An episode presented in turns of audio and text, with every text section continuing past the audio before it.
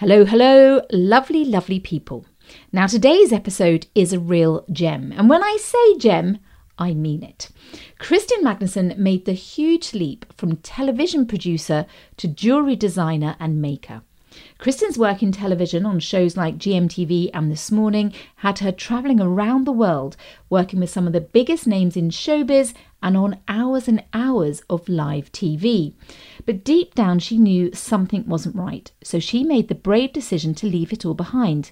But this bravery paid off big time. She went on to have her own jewellery business, and her work has even been worn by the royal family. Yes. When I was deciding if I should publish my own books, I asked Kristin for advice, and her words helped me have the courage to press publish. Now I hope her words will help you too.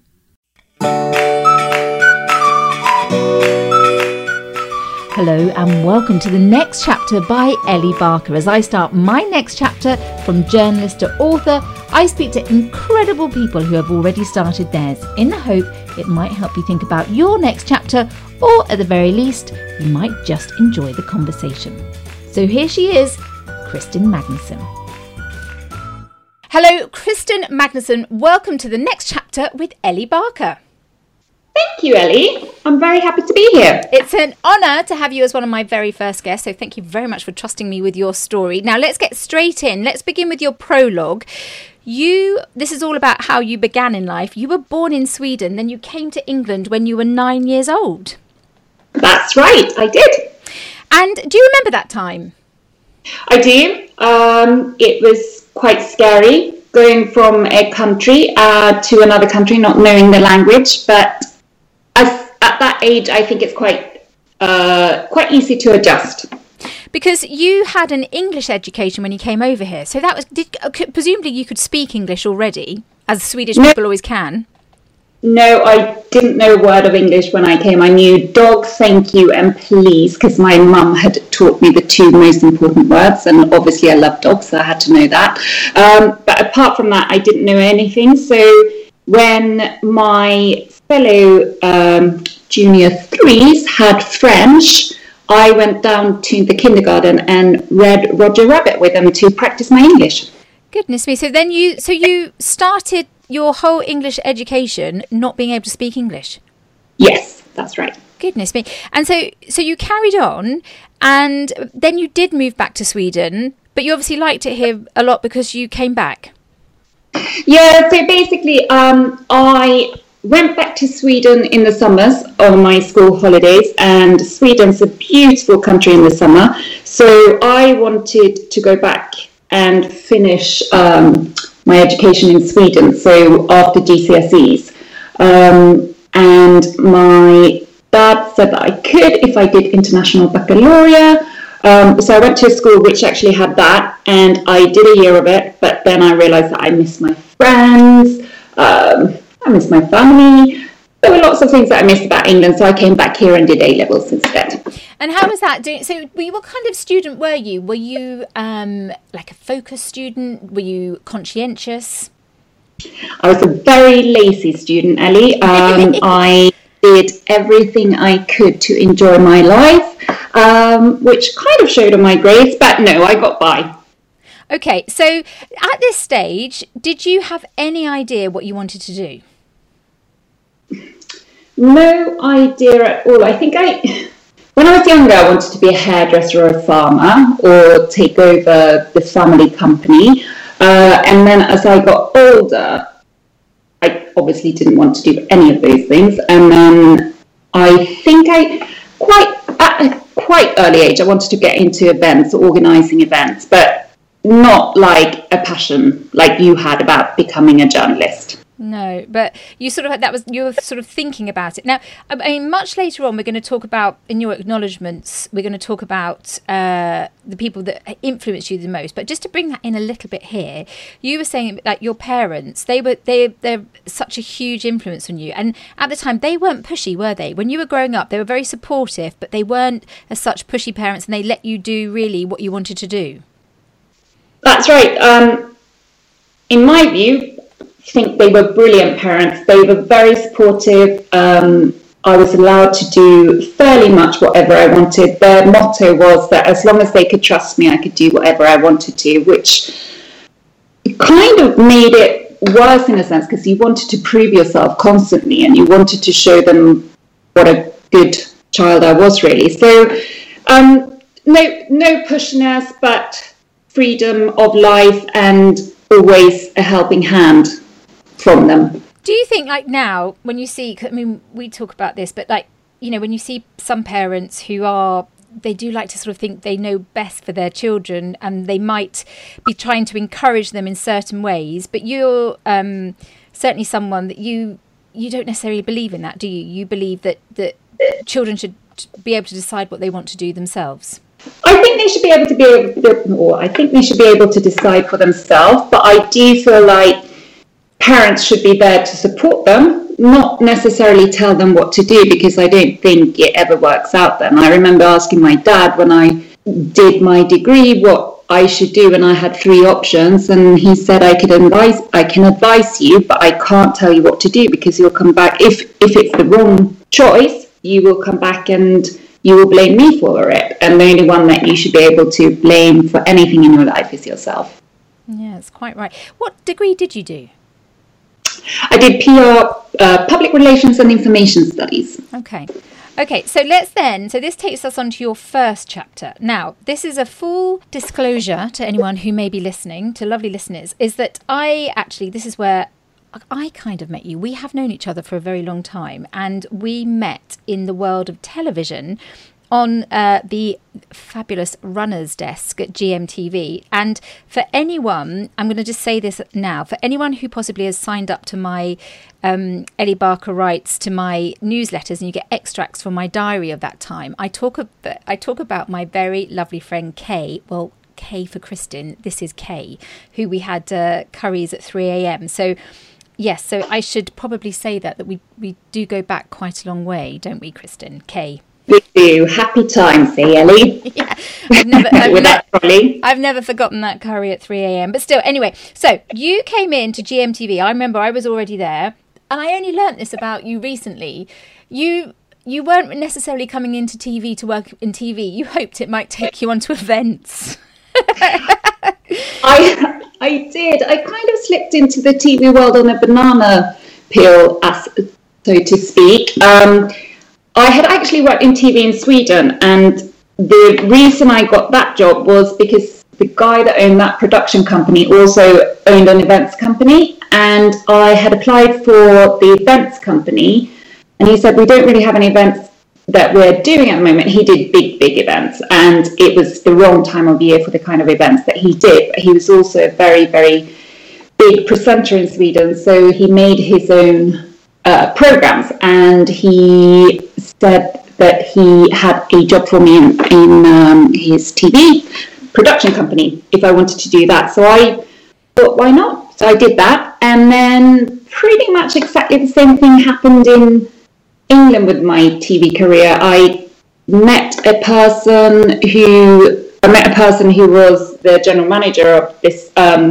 of GMTV at the time, and he told me about the runners program and told me to apply. So I did, really wanting to possibly do it as much as all the other runners that did it. So got the job and met some amazing people and enjoyed it you say that so for, like you said about me yes i always knew what i well i i did always know what i wanted to do but in some ways i sometimes wonder while that's good it kind of limits you because you think i've sort of always been on one track whereas for you you're meeting different people and then that just takes you to different places so in many ways it gives you lots more freedom Possibly. Um, I come from a very entrepreneurial family. Uh, I, the place where I was born in Sweden is a very, very entrepreneurial place.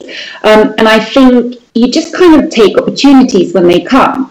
And for me, I've had some amazing opportunities come along um, in my life. So, and I have taken the ones that seems like good fun. And obviously, I say that I really didn't want to get into TV. When you're, I was actually 24 because I had worked in Sweden for a while before then. So um, I mean, when you get an opportunity to become a runner at GMTV at 24, you just take it. and so much fun and an experience I will never forget. And I learned so much on so many different levels. So very grateful.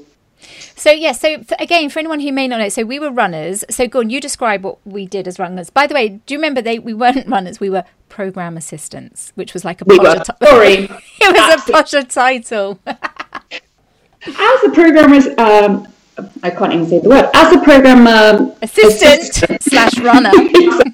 runner, um, as a programmer assistant, we would do everything that no one else wanted to do. Basically, is how I remember it, Ellie. This is Um, true, me too. you know, we we got loads of milk in the middle of the night Mm. on your trolley dolly. Um, we got newspapers five times a night, four times a night that we had to go up and down the lift to the 22nd floor. That was probably the highlight going up, up to the 22nd floor because that was like a bit like a um, fair ride, wasn't it? Fair. I can't even think what they're called. Um, but uh, you know, Yeah. it was like a little ride. Uh, And it took a few minutes off, you know, that was another few minutes off Yeah. the 14 hour night shift. You could kind of Yeah. doze a little bit as you went up like seven floors. it's all coming have a little lie down on the newspapers. Yeah. When we bought Um, yeah. we had lots and lots of cars, made tea for the presenters and everybody else in the gallery. Some had coffee, very interesting because most had tea. Um, Teabag tea. Yeah, tea bag tea, definitely. Uh, scripts, I can't. I can't even imagine how many scripts I printed out for everybody all the time. And as soon as you printed one set out, you had to print the next set out because they changed something. Um, yeah, so much. Um, going around half of London in. I remember when I started, and I think you said the same, Ellie, in, in your extracts that you wore very different kind of things, and you came in looking slightly different when you started, and then you went back to the lovely Ellie style, which is amazing. I came in with my high boots, my jeans. Um, and then I realized I'd never worn a pair of trainers in my life, I think. Um, not that I'm lazy, but uh, I just, they just didn't suit me, I thought. And then as soon as I started as a runner, that's when I got a pair of trainers because there was no way that you could run around half of London getting every prop under the earth, which were the most like bizarre things that they wanted. And you had to get all these props within two hours and it was like it's all spread out all over london and there was no way that you were going to do it so it was like a challenge wasn't it it was like Anneka Rice and her little challenges that she did Do you remember that? I, when you were saying that, just like you'd get this thing like somebody would come up on a say you'd be finishing your shift and you've been going from like nine till eight. This is during the day till about eight p.m. And then at about five o'clock, when it was getting quite busy, somebody would come along and say, "Could you find a pink daffodil?" Uh, it, and we need it for tomorrow morning. And you're like, where, like, I don't know. And could it be plastic? And could it have three leaves? And ideally, could it come in a matching vase? And then, like, and it was before because it was the olden days and we weren't sort of quite so, there wasn't, there was the internet, but it it wasn't was so. the yellow pages It was the mm-hmm. yellow. We would get out the yellow. We're like f- fl- ringing the florist. Have you got a pink daffodil? And then it would turn out there would be one, but it would be on the other side of London, and we'd have to get the tube, and then you'd. Oh my goodness! And then you'd be like hot and bothered, and then you'd come back finally and be so proud you got your pink daffodil. And then they're saying, "Oh yeah, we've dropped that item." And actually, could you go and get this? Make it i'm feeling ill as you say this.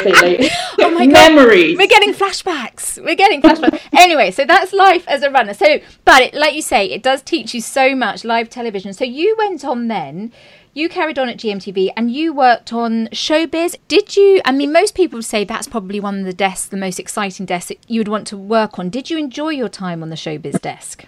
um, no, I didn't. I I am so not a showbiz person, Ellie. I am. I I'm ashamed.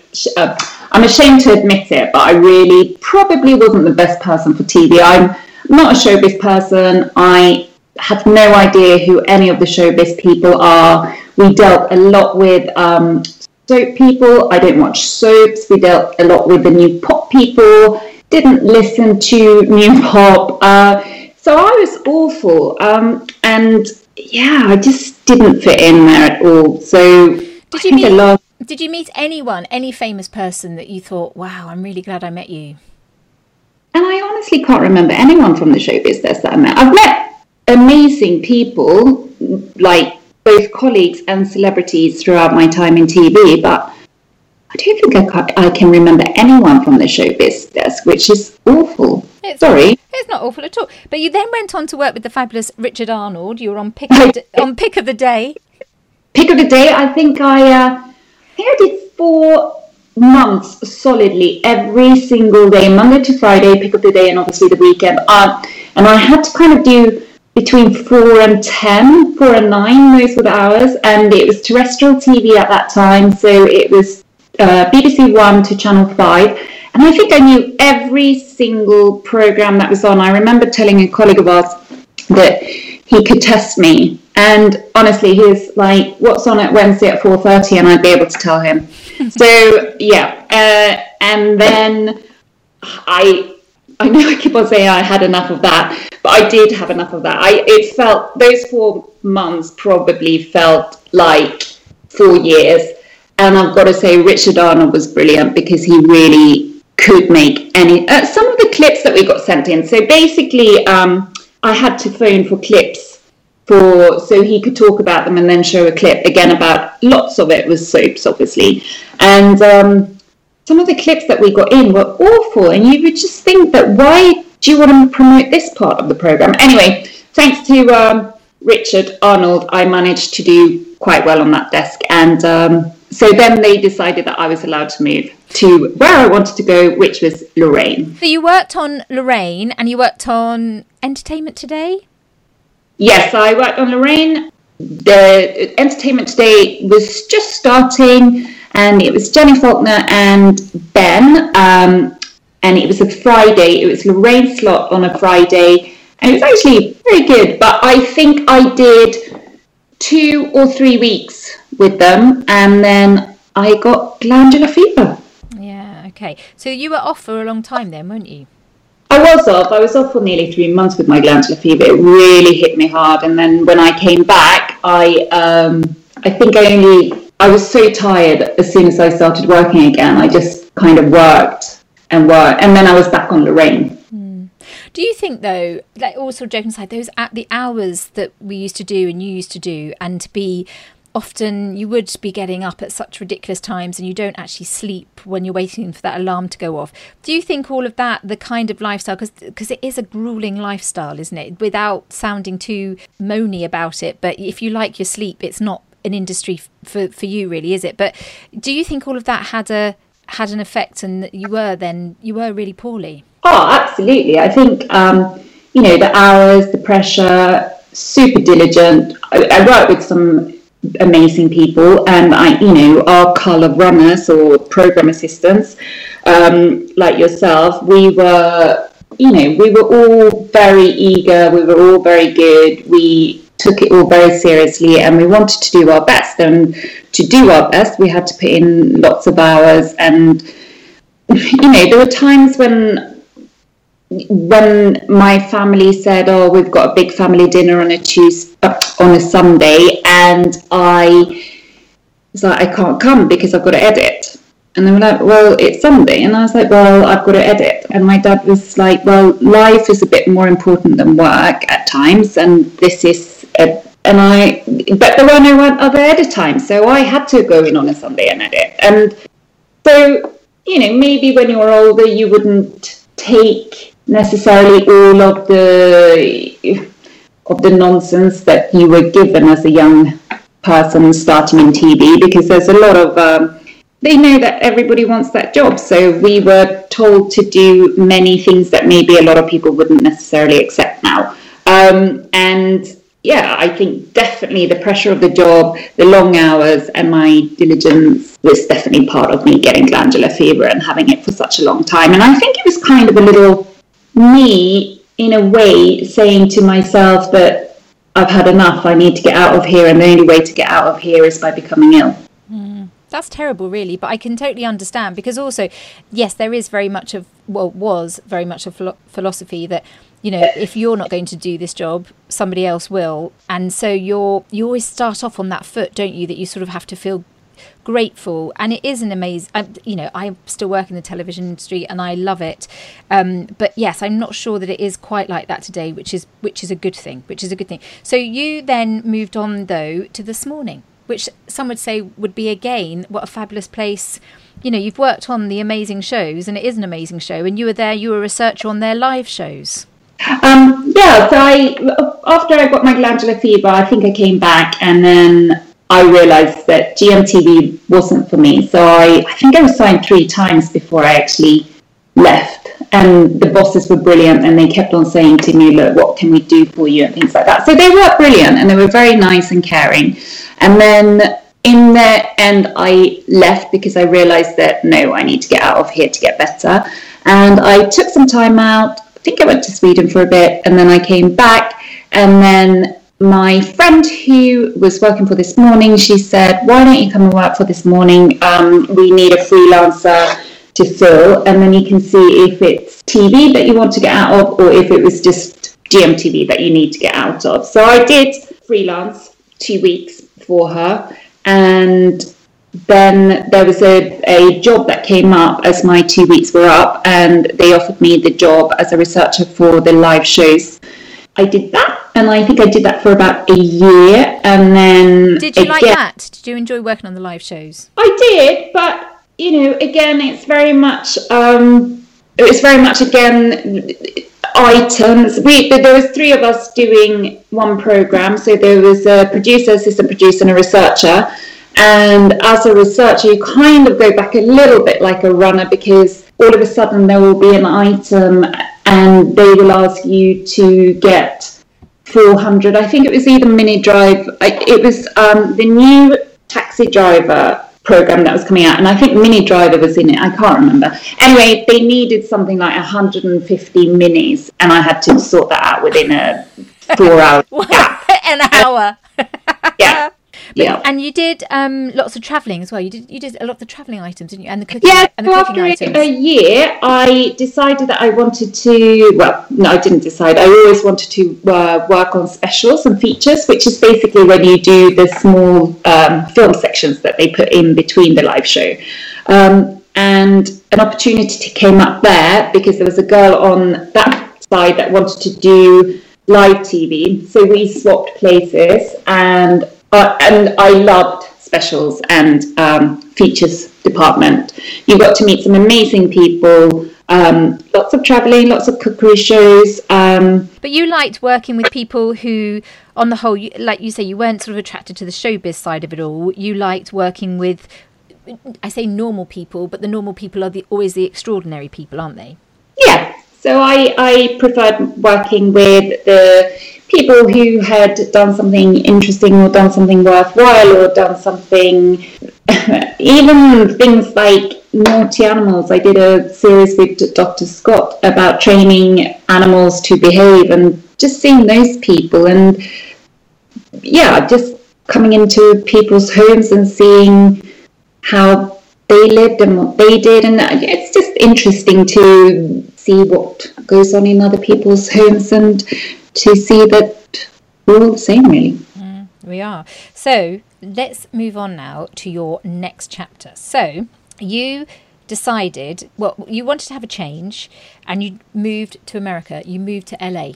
I did. So um, after probably four years on the showbiz desk, I mean, sorry, probably after four years on the special and features desk at this morning, I a friend of mine had been out to LA and I had visited her and I realized, oh my god, I love the sun. I really want to go out and live here as well. So um, I moved out. I got a job for BBC Worldwide doing Dancing with the Stars. Um, however, I had a visa so I could work for an English company, which I thought the BBC was, but they weren't. So um, I had the wrong visa, and the day before I was supposed to start, they phoned me up and said, "No, you can't. You can't do it." So I had a three-month break in um, LA, uh, doing Pilates, yoga, and just um, having a really nice life for for a change. Which, um, well, not for a change, but I had a very nice time in Los Angeles. So, and then I came back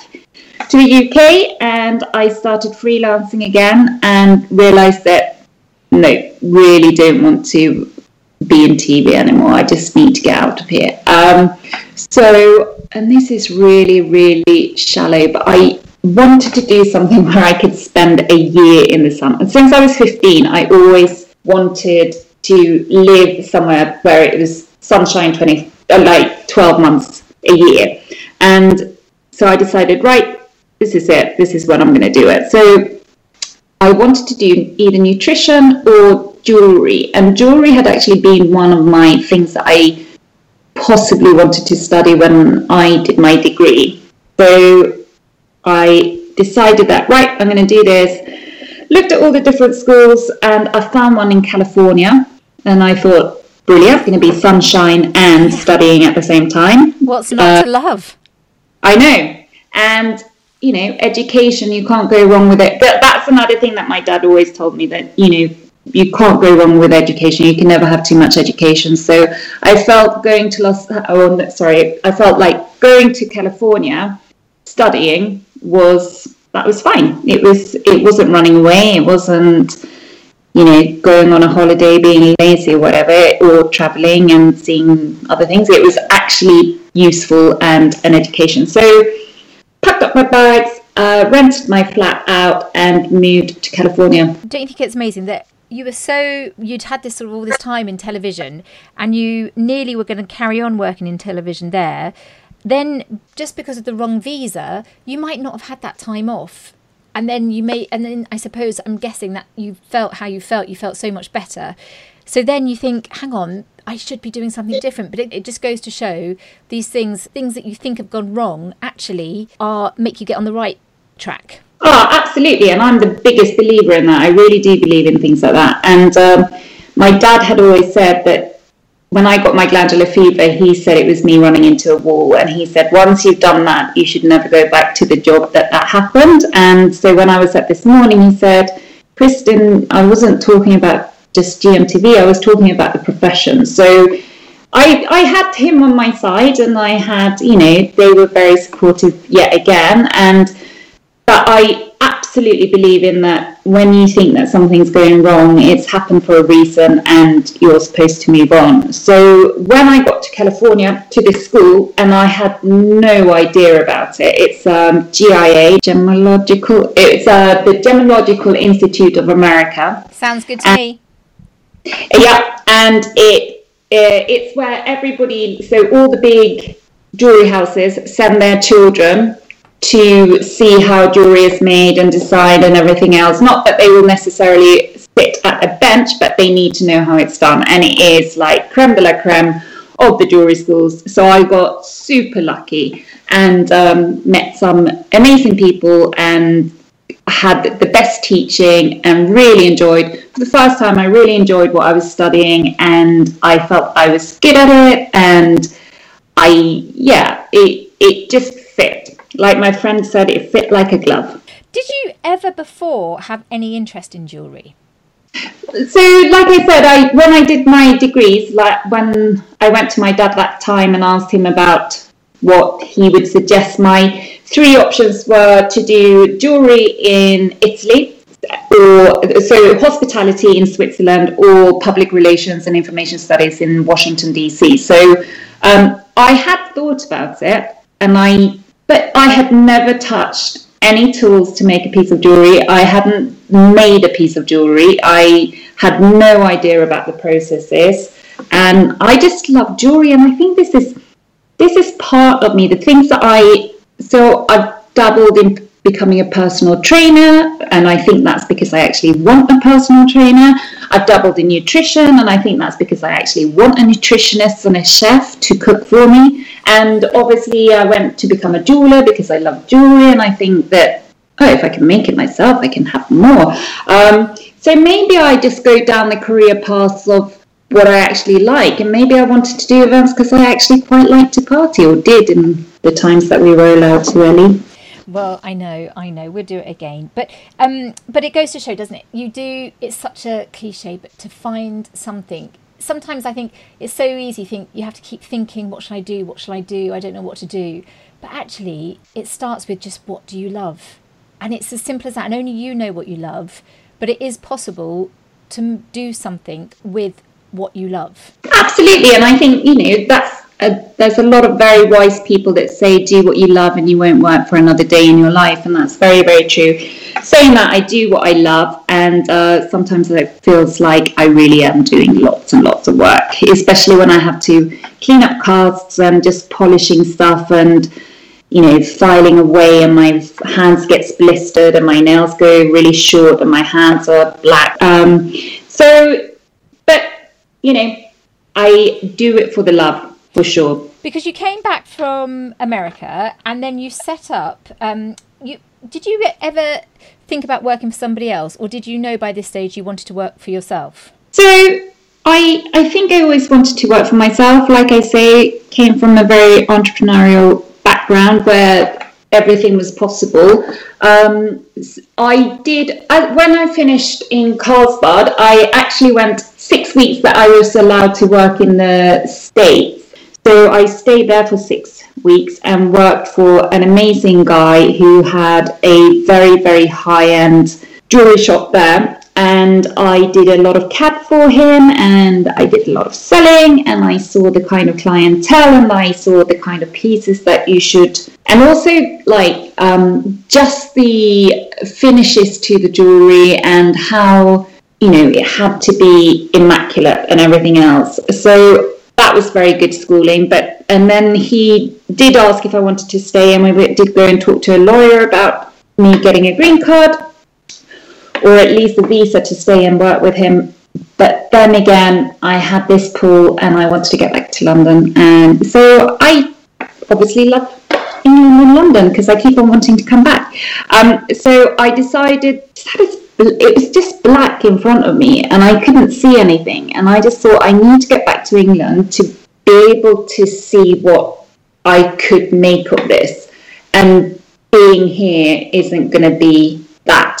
So I went back to England and I remember looking, I did start looking for jobs, and the jobs at entry level were just, it, I, I just started crying when I saw what they paid and what you had to do. And yeah, and I remember phoning my mum and just being like, oh my God, I can't believe it. And it was a time when TV had just um, got rid of a lot of people. Um, so all my friends were going for the same jobs, and I'm not very good at competing. So um, I didn't want to go back to the TV world, and obviously then I got I did get scared at this point, um, and I just thought, oh my god, I'm not going to be able to work again. I'm I've literally left TV and all my friends have carried on, and I'm not going to be able to go for the same jobs. I don't want to compete with my friends because that's not what I want to do with my friends. Um, and then, but also, I can't survive on what the jewelry shops are, are telling me that I, or I couldn't survive on the wages that they would give me. And also, I didn't want to go in and polish. And also, you know, I was I'm a very insecure person. I, I doubt myself constantly, and um, so I just thought I'm not going to be good enough for anybody anyway. So I, I then I did actually go for a job, and I got to the third interview for it, and it was in this building. It's a really strange story. So basically, went for a job, got to the third interview. It was in a building in Hatton Garden and then I got an email from them and it said, Thank you so much. Uh, however, we've decided we're not going to uh, apply for this job anymore.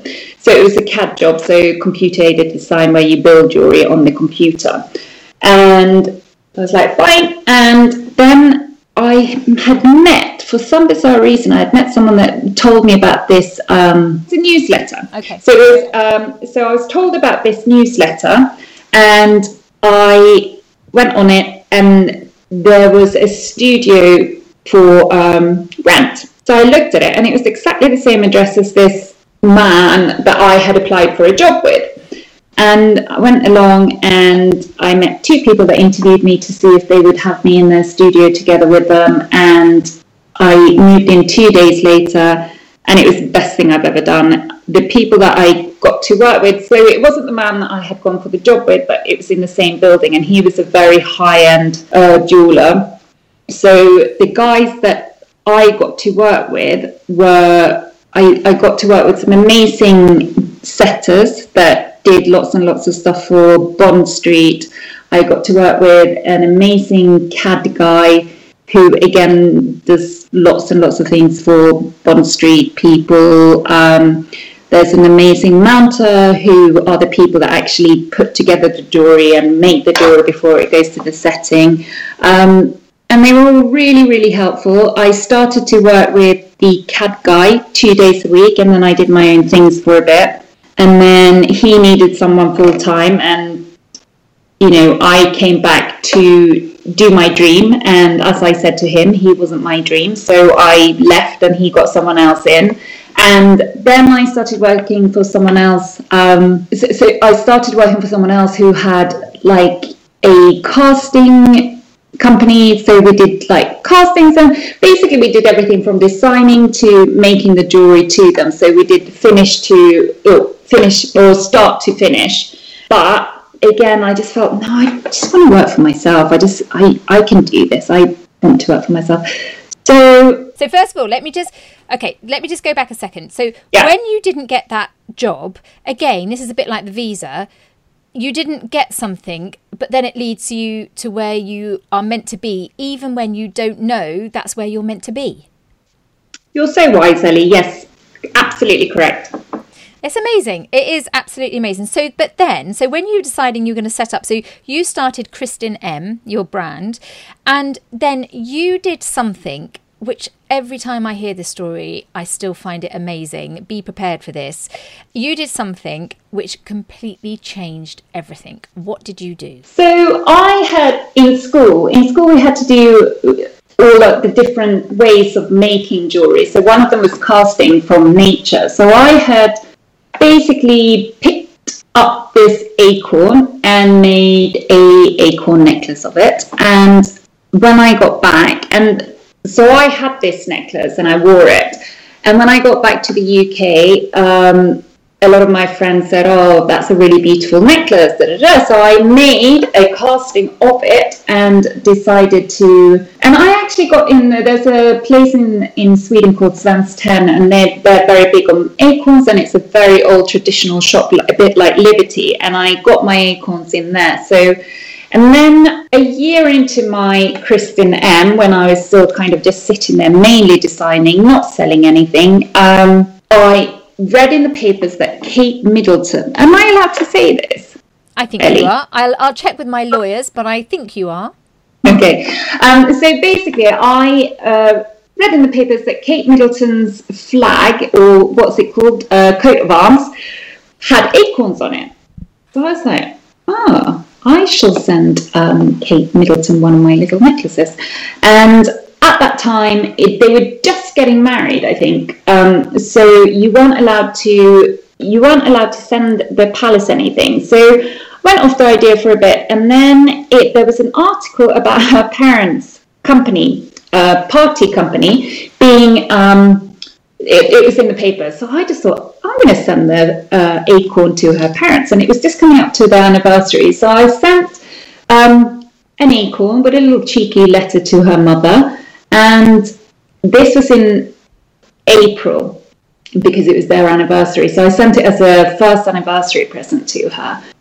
And then didn't see her wear it. So I was like, right, that's it. Kate's off my Christmas card list. I'm not sending any more cards to her. And um, completely, completely forgot about it. And then one day, well, one day, um, in June, very beautiful day, Wimbledon final. Um, my friends were asking if I was watching Wimbledon, and I was like, no, I know who's going to win, and it's beautiful, so I'm staying outside.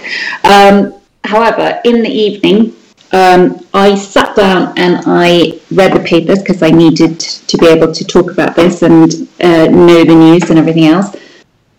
And all of a sudden, I'm like, and at this point, I had been in Hatton Garden with lots of jewelry designers for a year, so I knew quite a lot of designers and I knew their style and I knew their pieces.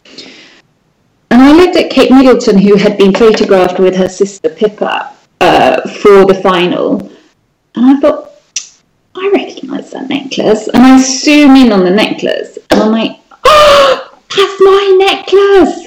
And I did a little dance. I live on my own, so I did a little dance on my own. I'm really, really bad at self promoting myself. So I was, I said, I can't tell anybody. So I wrote an email to my parents and my brother and my sister saying, Oh my God, look at this. Uh, how exciting is this? And then there was a blogger in um, the States who who's called What Kate Wore. And she so in the end, I did do something that I had never done before and I didn't think I would ever do. But there was a piece in, I think it was the Daily Mail, and it said Kate recycles her Joseph outfit. So I took that article and I put on Facebook. Um, who cares about that she recycles a Joseph outfit when she's wearing a Kristin M acorn necklace? And so all my friends on Facebook were being quite supportive and lovely and da da da. And there was another girl who I'd gone to GIA with in Carlsbad who had seen this article from what Kate wore and they didn't know where the necklace was from. And she was like, no one knows where this necklace is from. So my friend sent her my contact details. And throughout the night, everybody was trying to, or she was contacting me, and um, she put my details up on her and or her website. And the next day, my computer was just going bling, bling, bling, bling, bling, bling, bling, bling, bling. So every time I answered an email, I would get another three emails coming in at least. So, and and how long did it take for you to work through all those orders? Can I just say? Um, uh, maybe if you could uh, reveal this, please, Christina. It was, uh, it was like an acorn uh, orchard in my workshop, and I, like we said about GMTV working all hours, this was working all hours, but for you know the proper cause. I was working for myself. I was doing it. I was doing it for the love. It had to be perfect. I definitely five weeks solid, solid working to the point where my fingers were bleeding my tears were running down my cheeks because I was so tired. I couldn't speak to anybody. My website was awful, so I was trying to make my website better at the time as well. Um, anyone that gave me any advice, I was just shouting at them, What do you know? No, no, no. I wouldn't take any advice. Um, yeah, it was, it was, uh, it was an interesting time and I'm very grateful for that time. Saying that, I probably didn't use it to the fullest because I didn't want to seem tacky. I didn't want to use that. Uh, I didn't want to use it to my advantage at that time. I was just very grateful that it had happened. And I mean, most of my um, orders came from America, Canada, and Australia. Not very many from England. So, but it was a, it was definitely a complete. I couldn't have asked for a better marketing. But it goes to show, look, when you were just saying earlier, this is what I find so fascinating, is that like you were saying, you know, you you feel or you felt insecure, you know, and in the times in television, it just didn't feel right. Uh, you know, confidence is a real issue for all of us. It really is. But there you go. Look, you were doing something that you loved and you believed in it. And then suddenly, I mean, for you to send that like you did, that was really brave. So for you to do something like that, it goes to show if you are doing something you believe in, suddenly you can find this like superpower from somewhere. Yeah, it, that's true, but I don't think I believed it myself um, at that time, uh, or I don't think I believed in myself at that time. Um, I don't know why I sent it out because I remember a load of colleagues just said to me, "That's really stupid. Why did you do that?" And I was like, "I work in TV. I, this is what they used to do. They used to send us things and just to see if it could get on there. So I think, you know, again, it all I believe that all pieces of life actually fits in. So had I not worked in TV, I would definitely not have done that because I wouldn't know how. I I also remember being in TV and you know, we had people calling us up, being really nervous and everything else. And I was just like, but I'm just a little you know, runner, I'm just a little researcher, I'm just a producer, I'm, I'm nothing really. And they're nervous speaking to me. So, in the same sense, I remember what I was, what my, the people that used to call us up, how nervous they were, and how I didn't feel like I was anything when I was working in TV, but they obviously thought that I was this great producer. This is when I got up to the producer level when people, you know, they. It's very funny. They when you are a TV producer, they talk to you very differently and they give you lots and lots of respect and they they're very impressed with the job that you do. But it's not it's not that impressive to be honest. Um, so I just remember all these people being very kind of um, nervous talking to me, and I was like, "But I'm just a person." So I remember when I did send the piece of jewelry off, I was like, "But they're just normal people, and either it's going to work or it's not going to work." But it was, I think, it cost me sixty pounds to send it, and I cannot tell you what a return I got on those sixty pounds. And um, saying that, I don't at, at, that stage. I don't think I believed in myself. Um, my first time ever that I had to start believing in myself was made my first engagement ring for a person, and it was the friends of a friend, and it was. It was a beautiful ring, but I was so used to saying to everybody because I suppose I wanted to protect myself. So I told everybody how bad I was at everything, how I remember going out filming and saying, yeah, no, I didn't get that shot or I didn't get that bit of the story. Or I always put myself down all the time. Um, and then I had made this engagement ring for this lovely girl, and it was her 30th, and it was my, she had a joint party together with my friend who had introduced us. And she wore her engagement ring. So it's kind of a engagement party as well as a birthday party. And everybody came up to me and went, oh my god, Rebecca's ring is absolutely beautiful.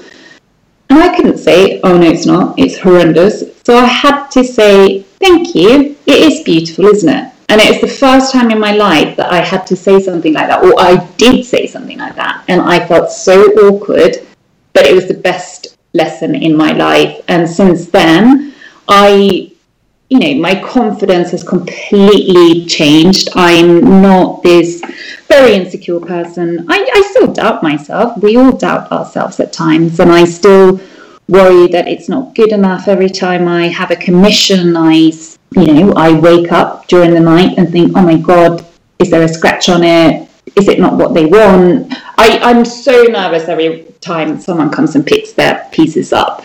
But you, so far, touch wood, I have not had a complaint. So I'm I'm I'm all right. And also, I realised that when I have the funny thing is, I have all these really, really um, sometimes slightly arrogant, very, very high up men coming to see me buying engagement rings for their wives.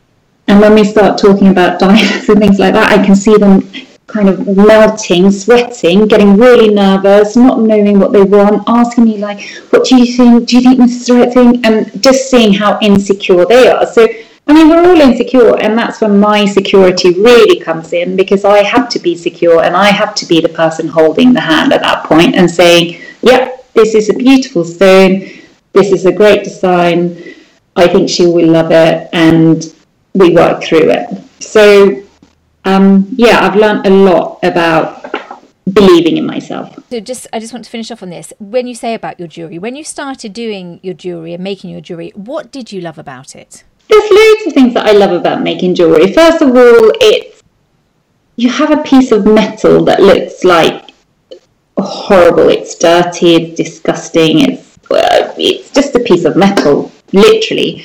And then you're able to create this beautiful thing, usually with the help of amazing stones and gems and diamonds and everything else. And um, and then you give it a final polish, and it's just the most beautiful little thing that you're holding in your hand that you know that you've created for someone. So in TV, we used to make programs for millions of people. I never gave me any joy whatsoever. I never watched any of my VTs that I made. I never watched one program that I made.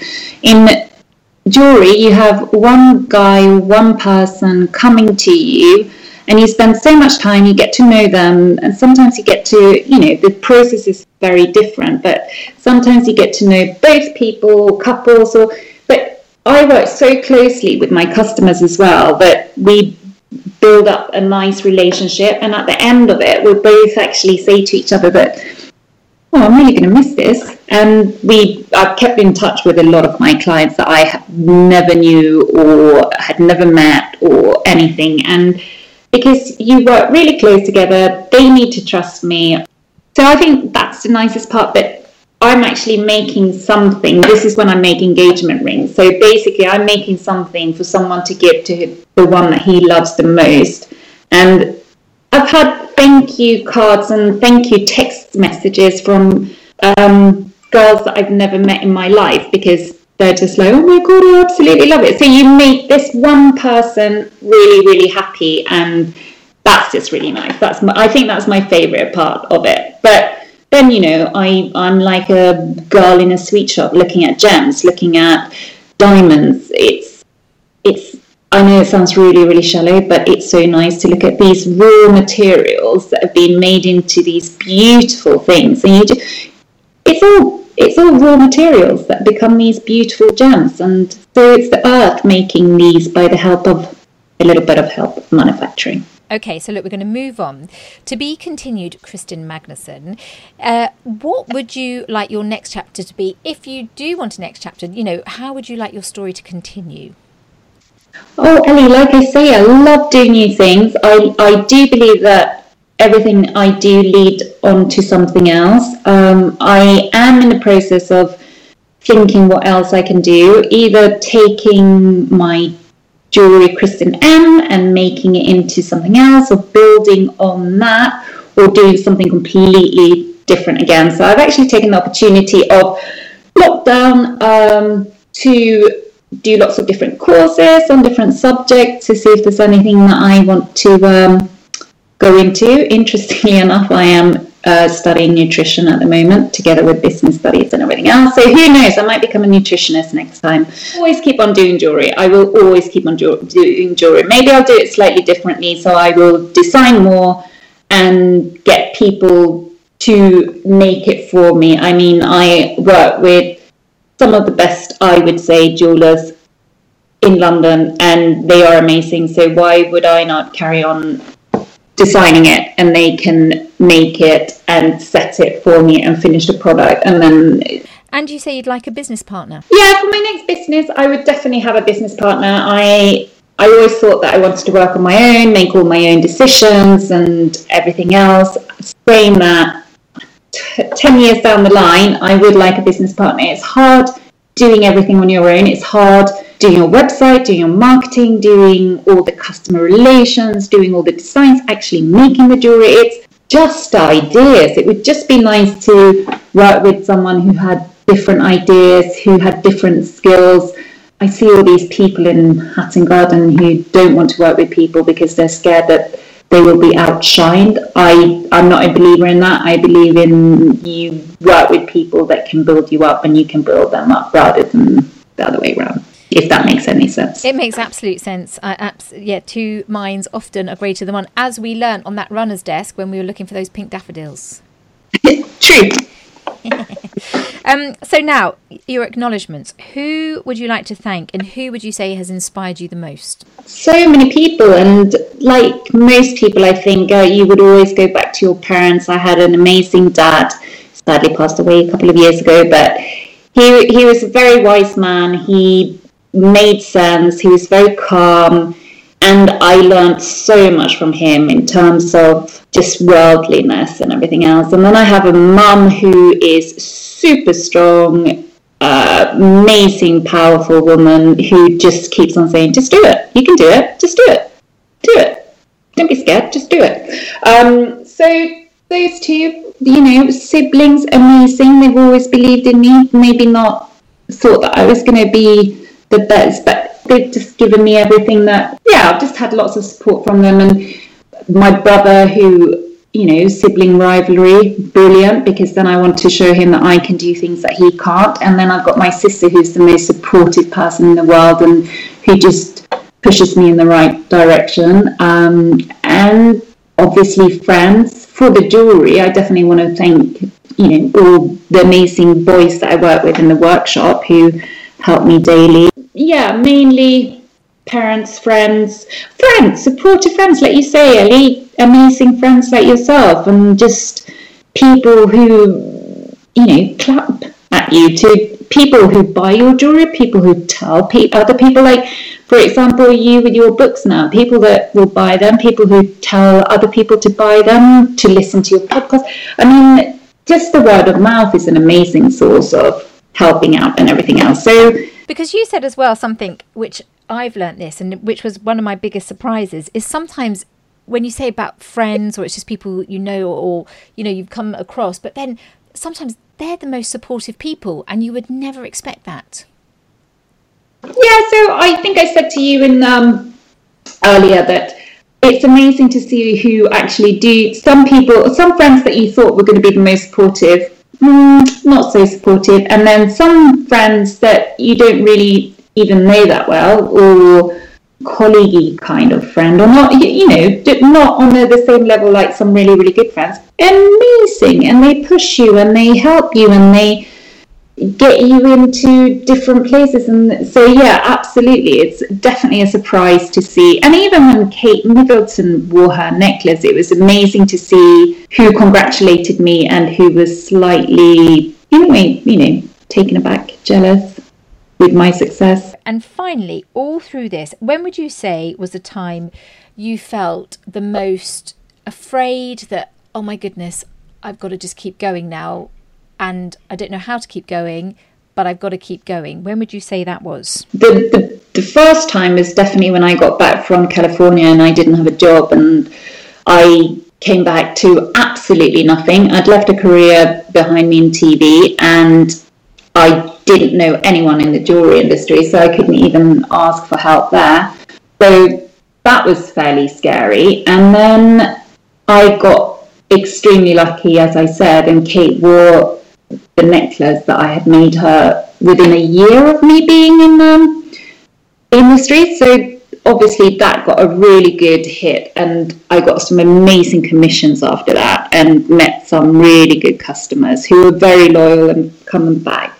Um, probably four or five years after, so maybe three years ago, four years ago, I went down on low again. I, you know, things were going slowly, so you start worrying and you realize that there's so many designers out there, there's so many makers out there, there's no way that I can carry on and do what I do for a living and actually, you know, yeah, to actually survive on what I do. But so far, it's all been good. How did you get yourself through when you were thinking that, hang on, look, there's so many designers, there's so many jewelry makers?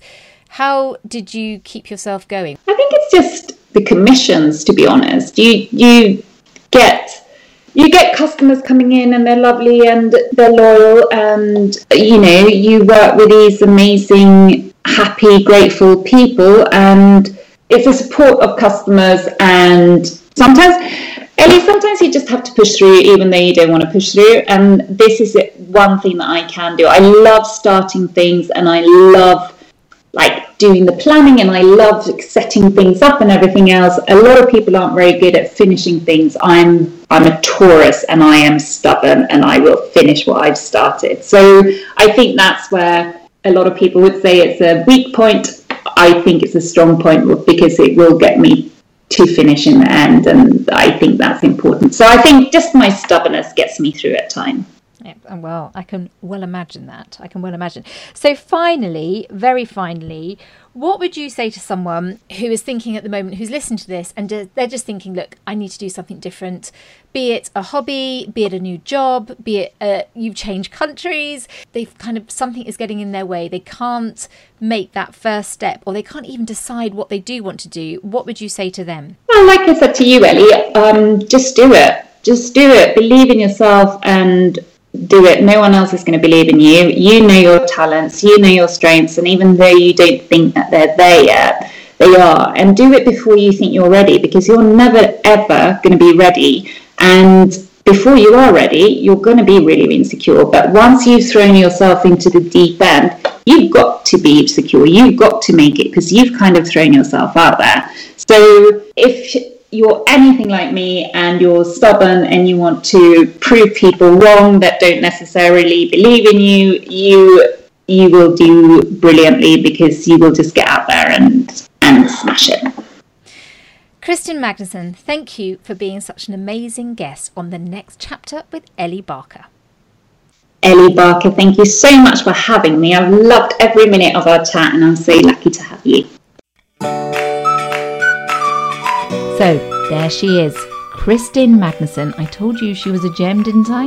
What did you take from that? I took do it before you think you're ready because you are never ever going to really feel ready. Well, I definitely know that feeling. Do you? I wouldn't be surprised if you do because I definitely do. Now, you can see Kristin's fabulous collection at kristinm.co.uk and she's on Instagram as Kristin M London Jewellery. You can keep in touch with me at elliebarkerwrites.com. I would love to know what you're up to, and if you're starting or thinking about your next chapter, I know Kristin would love to know about it all too. I'm going to say the usual if you could rate, review, and subscribe to this podcast, then that would be just marvellous. And in the meantime, remember don't wait until you feel ready because this may never happen. Speak soon!